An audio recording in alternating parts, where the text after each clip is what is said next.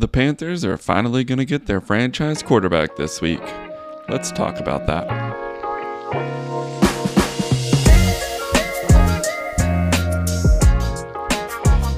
Good morning, good morning. It's another new week. This week is a special week for all of us, so congratulations to everyone who is a Panthers fan. You are about to be at peace once again. It is finally time for the draft. We are not going to have to wait any longer.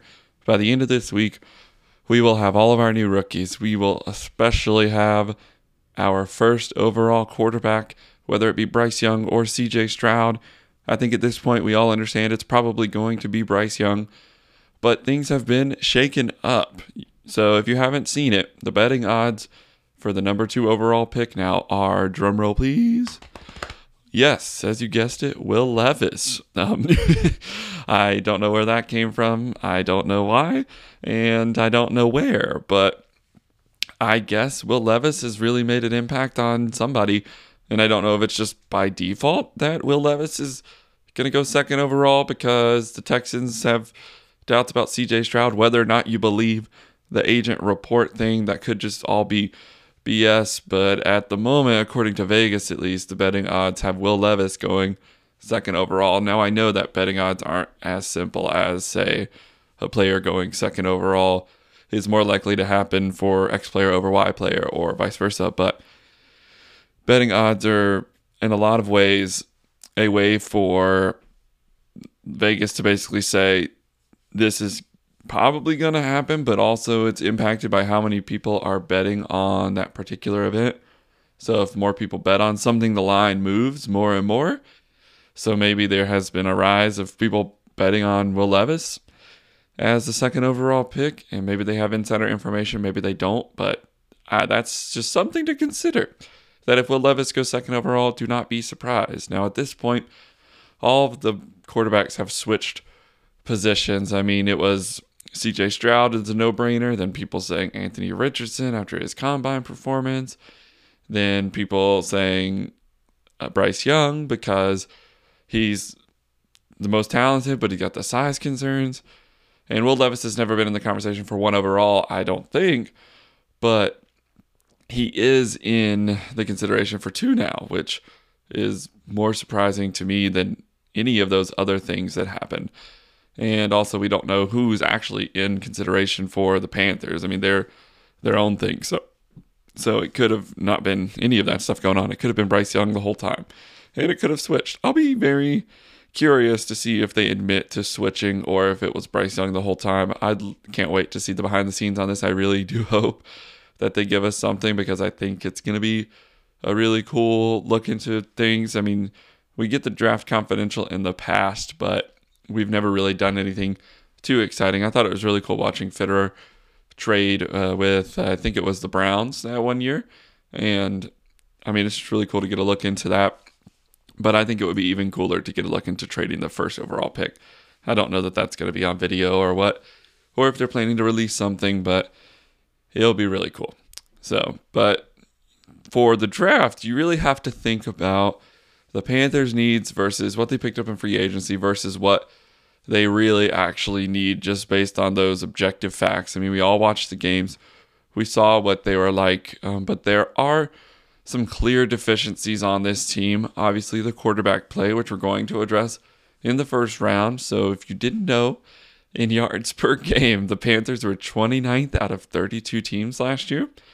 So, they struggled mightily just putting points on the board, and we were last in time of possession. So you'd think that a team that ran the ball as much as we did would have time of possession at least, but we did not. We were last. So I guess that kind of goes with our defense giving up points and getting tired because they were on the field more than any other defense in the NFL because the Panthers could not hold the ball at all.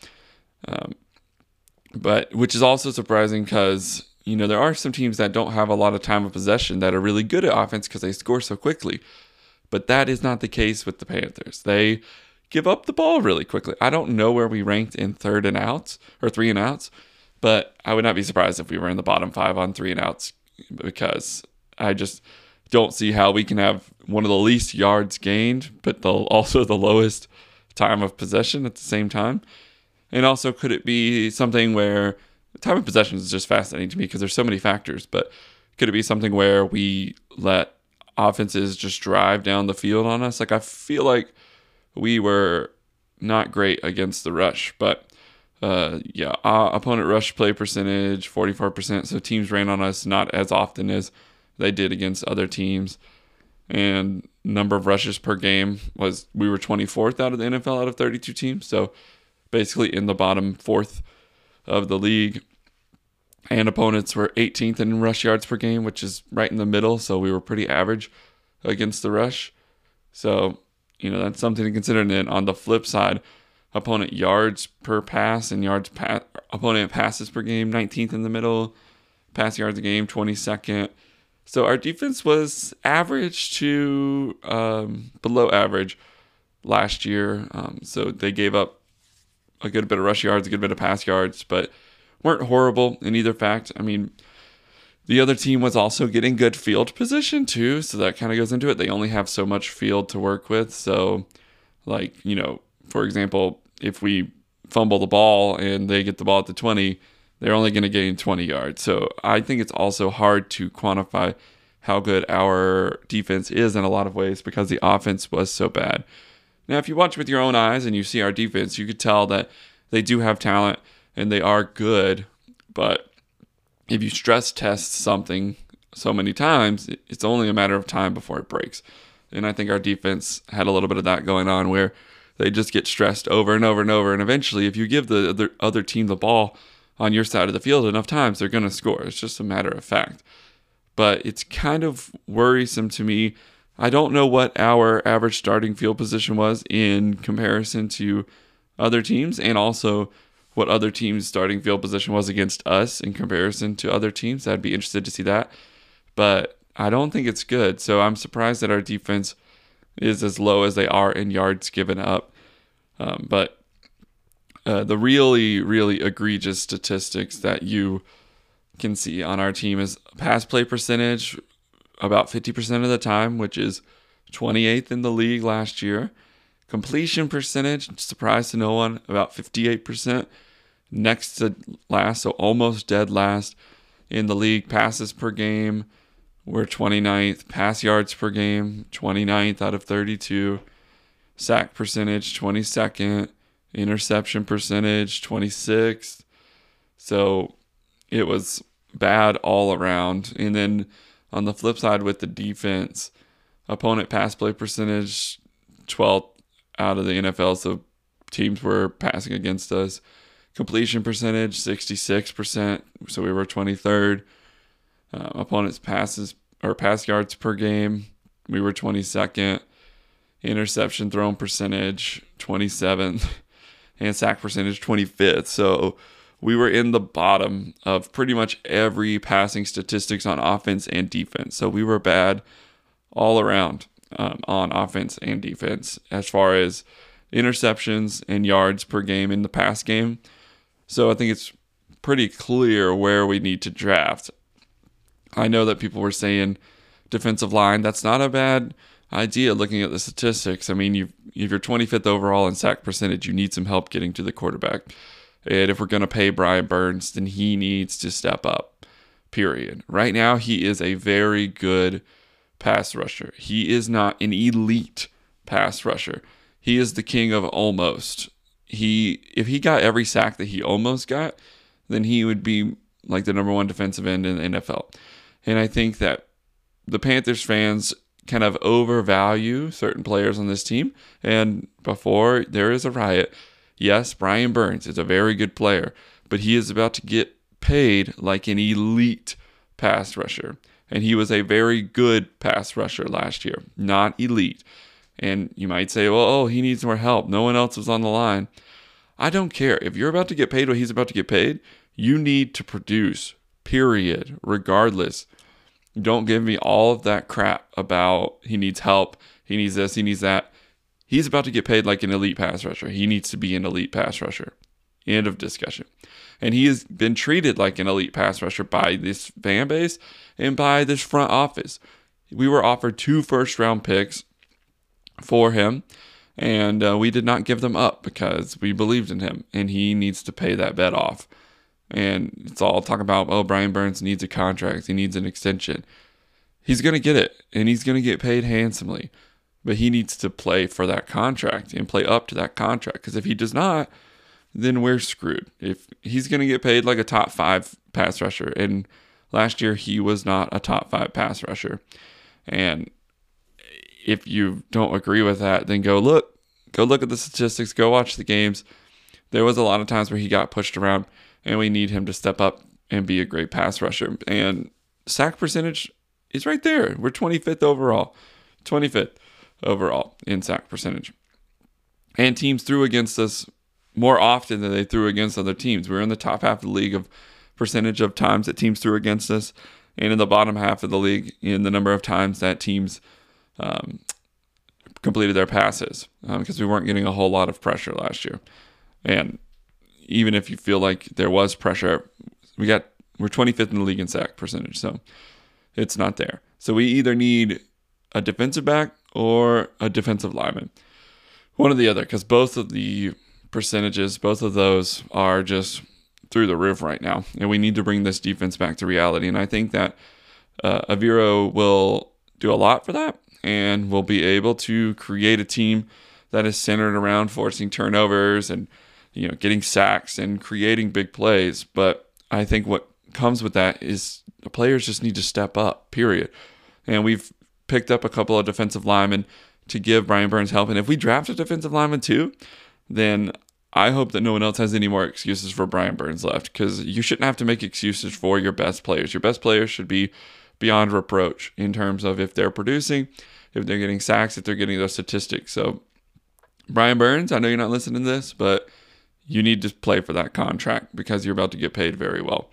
And I think we do need another defensive back. I think that Jaycee Horn was one of the best cornerbacks in the league when he could actually get on the field. He stayed hurt for a few games. I think he ended up playing 12 games last year, so he missed five, and then the season before that he missed 12 or he he only played three games. I don't remember if that was a 16 game season, so he missed 13 or 14 games. So through the last two seasons, he's missed about 17 games, so he's missed essentially a full season in the last two years. So we need him to stay on the field and stay available. That's that's what it is. We can't have guys getting hurt because I know people don't like to look at it this way, but even if you let's do a basketball analogy, if you average 50 points a game for 10 games and you get hurt and you don't play the other 72, that's 52 averaged out with 72 zeros. So it doesn't really matter if you can't play. And I know that that's not how points per game works or whatever stat you want to use. But if you're not available, you're not producing, you're not getting those stats, you're not impacting the game in any way whatsoever. So if you can't get on the field, then you can't produce and you can't impact the games. You can't impact this team. And I don't know what else to say. It just got to stay healthy. It's just like CMC mm, those couple of years. It's like, what does it matter if you have a top, probably inarguably top three, arguably top running back in the league? It doesn't matter if he can't get on the field. It doesn't matter if you have a Bugatti and there's no gas in it. You can't take it anywhere. It's just to look at. So we need Jaycee Horn to stay on the field and stay healthy, whatever that means. First, it was a broken foot. Then he broke his wrist. He had some other issues too outside of the broken wrist. I can't remember if it was a hamstring or what was going on, but for a dude his size, I'm very surprised that he's had as many injury issues as he has. And I don't know if he had those same injury issues at South Carolina or if this is a new to the NFL thing. And I don't know if maybe we should consider getting grass to help limit these injuries. I don't know if the injury percentage thing on grass versus turf. I know I saw the report where it was like there is no difference or turf is better, but I don't totally believe that because it's in the NFL's best interest to have turf and keep the owners happy. But I think that if we had grass, that might help a little bit. But also, Jaycee Horn broke his foot on the road. So as long as we're playing other teams that have turf, and I think it's like half and half or two thirds turf, one third grass. Either way, we're going to be playing on a lot of turf fields. I'm pretty sure The um, Saints have a turf field, and the Falcons have a turf field. I'm not sure about the Bucs. I don't know, but I would not be surprised, honestly. But again, not sure. So I think that it's important to remember that regardless of whether or not we get grass, we're still going to be playing a lot of games on turf, and there's always going to be that that chance for players to get injured. And I'd love to compare. I don't have the time to do it, but I'd love to compare players whose home field is turf and their injury statistics versus players whose home field is grass and their injury statistics. So, and there are some players who prefer turf. I know I can't remember who it was. There was a defensive end who said it, he get he has more get up and he can get off the ball quicker when it's on turf. So, and the Panthers have recently been back in the crosshairs of the NFLPA with their field and how hard it was against the Lions, which I would love to know how hard a natural field would have been against the Lions. I'm not really familiar with field hardness. They said it exceeded like 100 G, whatever that means, so I'm not totally sure.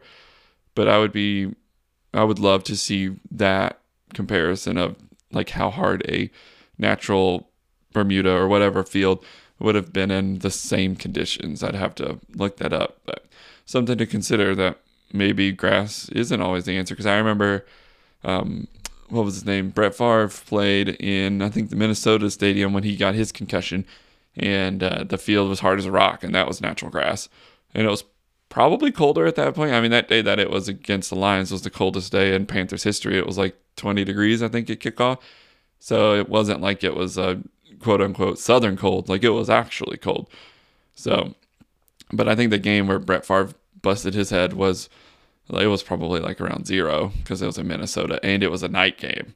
Imagine if that Panthers game would have been a night game. That would have been like probably like 10 or less. So, and it was very clear day. So all that cold was escaping. Just so you know, if it's cloudy, usually the temperature is warmer or it stays warmer because it traps the air in and warms it up. It acts like a blanket. And if it's a clear day, then the heat escapes and it gets colder because there's nothing to keep the heat in. It's kind of the same reason why the desert gets really hot during the day and really, really cold at night because there's nothing to trap that heat. So the more you know. So if you go outside and it's cloudy, don't be surprised if the temperature continues to rise, even though there is no sun out, because it's a blanket for the earth. But back to football. Uh, the Carolina offensive field goal conversion percentage, we were number one in the league, which is why Eddie Piñeiro has been re-signed because he was literally the best kicker in the league. But uh, funnily enough, we were actually um, the opponent field goal conversion percentage was number three. So teams do not miss kicks against us for whatever reason. They do not miss kicks at all. Um, so yeah, I guess it's kind of like free throw defense. It's like we don't have good field goal defense, even though it's not something you can defend against. I guess it's more of a luck thing. I don't know because our special teams were really good last year, surprisingly for the first time in a while. So, you know, it's it's cool to see that Eddie Piñeiro came in. We picked him up off the pile, and he became literally the best field goal kicker in the league. And you can't get rid of a guy like that. We did the same thing with Zane Gonzalez. I don't know what it is about this front office, but they sure know how to find a kicker. I wish we would have had that whenever we were uh, going through the Joey Slye ordeal where he was missing like four kicks in a row and he was just totally mentally gone. And Eddie Piñeiro also, he missed the extra point against the Falcons and then he missed that game winning kick and then we ended up losing. And then after that, he converted like 14 more kicks in a row and didn't miss the rest of the season. That to me is way more impressive than a kicker being perfect throughout the season because kickers, like quarterbacks, I think those are the two biggest positions where the mental game is the biggest. Well, and cornerback. So those three positions, that mental mental strength and mental just durability, I think is so important in those three positions. And for Eddie Piñeiro to go through what he went through and have people talk about him getting fired and his job being taken away and then converting literally every single kick for the rest of the season, including the game winner, last game of the or the last play of the game of the last game. The last play of the season was a game winning kick by Eddie Piñeiro, which is like sweet, sweet poetic justice for us to convert that kick and win that game on his back after people had called for his head. And, you know, fans are going to be fans, whatever. But I'm just, I never root against a kicker unless it's like game on line against us. Otherwise, I want kickers to do well because I know how hard it can be to feel like that. And I think that it's important to remember that you never want to win a game because the other team just like lost it or played bad. Like you want to beat quality opponents playing their best so that you don't get away with anything and you don't develop any bad habits. I think it's like against the Lions. You know, they didn't play that bad. We just kicked their butts. And that's a great feeling. Now, going against other teams who were just like the Saints game, the last game of the season, we we were trying to get like both teams were trying to give that game away. So it was like not even fun to watch. You were just kind of watching it because you wanted to see where we might land in the draft and also kind of like half rooting against us. Like you want us to play well, but you also want to lose because you want to improve, improve your draft stock. Um, so, you know, I think that it is something that is to be considered. And um, also, I'm just really excited that we have a good kicker because having a bad kicker is one of the worst feelings in the world. Whenever you have to settle for a field goal and you're like, up oh, it's a toss up. I don't know if we're going to get points or not. But, and then as far as penalties go for our team as well and turnovers, so our offense was 24th in turnover margin. They were 26 in takeaways on offense. And then they were 26 in interception percentage. So, not surprising. We need a quarterback. We all know that. That's one of the easiest things to evaluate. But the um, defense was also a little surprising to me. They were bad, honestly. Takeaways per game, 26. Opponent interception percentage, 27th. So if you want to defend the defense by saying that they're always on the field, then you would expect to see more takeaways, right? Because they have more opportunities to be on the field and get those takeaways. So I don't think you can defend the defense on one end and say the offense was bad, so the defense needs to pick it up or they get a pass because they're on the field for too long. You can't do that and then look at takeaways per game and be okay with that. Our defense needs to get more takeaways, and I think that's why we're for sure going to go with the second round pick of a defensive back or a defensive end which is surprising because we've gone like all defense for like two drafts in a row before last one. So we've been picking nothing but defense, and it's been showing. I mean, we got someone like Jeremy Chinn, J- Jaycee Horn, all those guys, and or Derrick Brown. I think the Derrick Brown draft was when we went like seven defensive players. Apparently, we need a lot of a lot of help, but we've been paying for it on offense because we drafted so many defensive guys. So I think that it's important to remember that we really did not get a lot of turnovers last year. I mean, if you think about it, like what are our, what were the biggest moments for turnovers last year? None are really even sticking out to me. I mean, the second time we played the Falcons, we had a couple, two or three turnovers. That was really the last time I remember us really dominating a game turnover wise. So, and then the turnover margin, you know, that's on both sides. Our offense turned the ball over a good bit and then um, our defense did not get the ball back. There was very few times where we got a lot of turnovers. And the games where we got a lot of turnovers, I feel like we won them. I don't have those statistics in front of me, but even like the first game of the season that we won, we got a pick.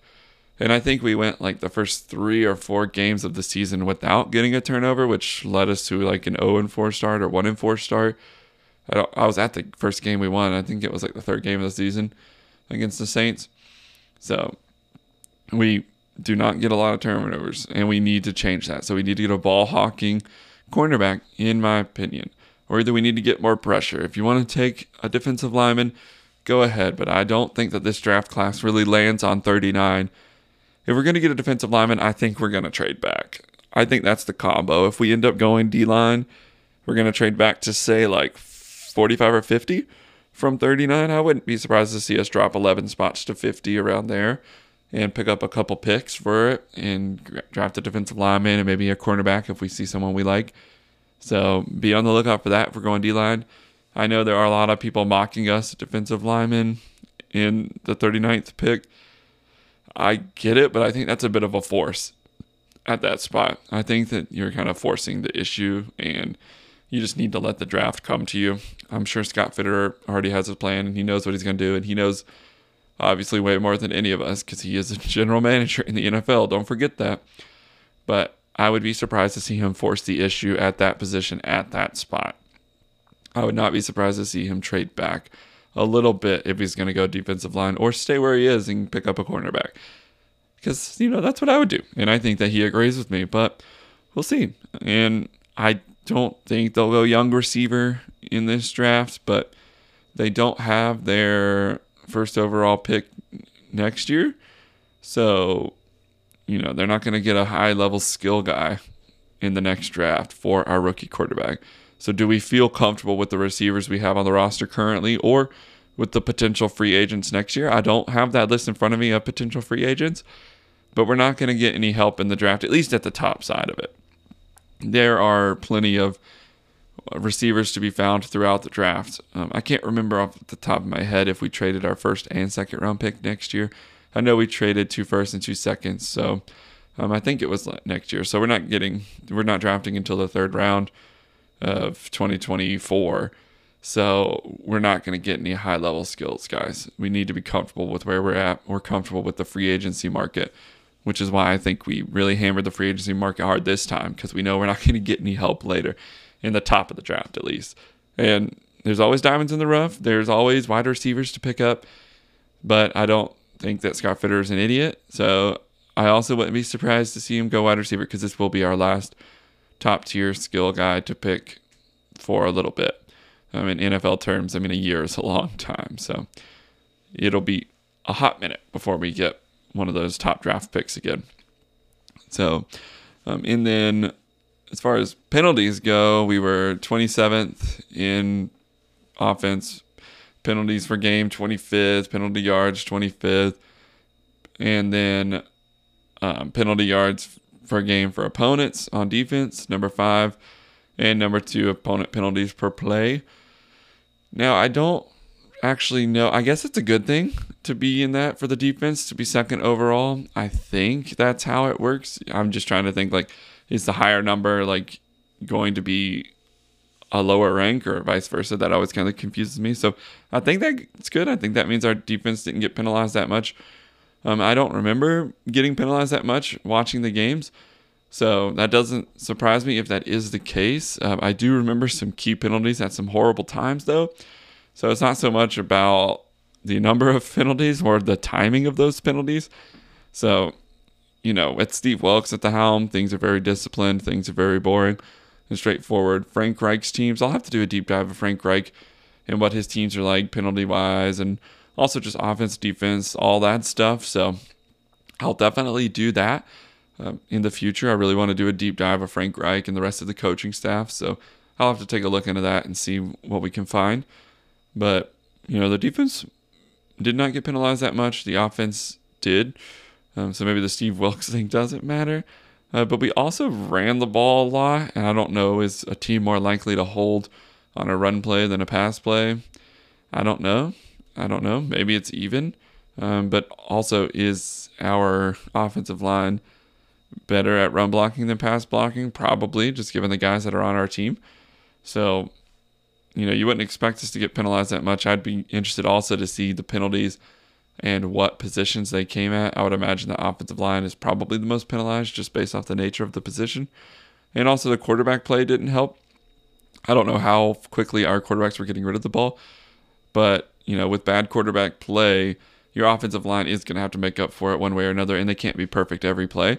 So if you have a guy who's running out of the pocket, not stepping up, not getting rid of the ball, you know, you feel the need to hold more or, you know, get in the way, whatever, you're trying too much, getting false starts, getting behind in the downs, you know, you're just more likely to bury yourself like quicksand with those penalties.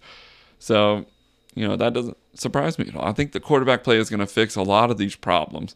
A lot of the offensive problems stem from the quarterback. The penalties, the pass plays, the interceptions, all this stuff is directly correlated to the quarterback. And also, putting us in the right spots at the right times. Quarterback is a very cerebral position, and it doesn't just impact the pass game, but also the run game.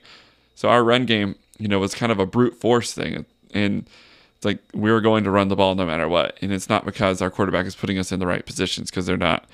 But now our quarterback is putting us in the right positions. I will love to see our offense and how it flourishes.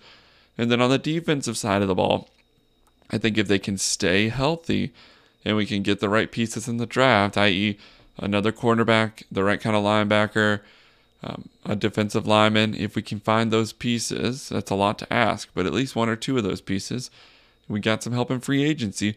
I think our defense can be a top 10 defense in a lot of ways. I would love to see those takeaways go up, um, but you know if you don't get takeaways, at least don't give up so many yards. And we got to keep the ball on offense. The time of possession has got to get better. It just has to. You can't leave your defense on the field for that long. So we we got to establish something on offense. We have to have an identity. Um, and our running back situation is fine. You know, it was great and then it was good. And we were better at running the ball when we were good than when we had a great situation. So with Miles Sanders, it could go either way. And he's coming off that 1,200 yard season. So I think that with the additions at the skill positions and then also with the quarterback and probably Bryce Young putting us in the right positions on offense very quickly right out of the gate. I would love to see um, what our offense is going to look like. And then the defense, I think, can meet their potential because um, last year I don't think they did. So, yeah, thanks for listening. I hope you all have a good rest of your day, and I will see you tomorrow. Happy Monday. Bye.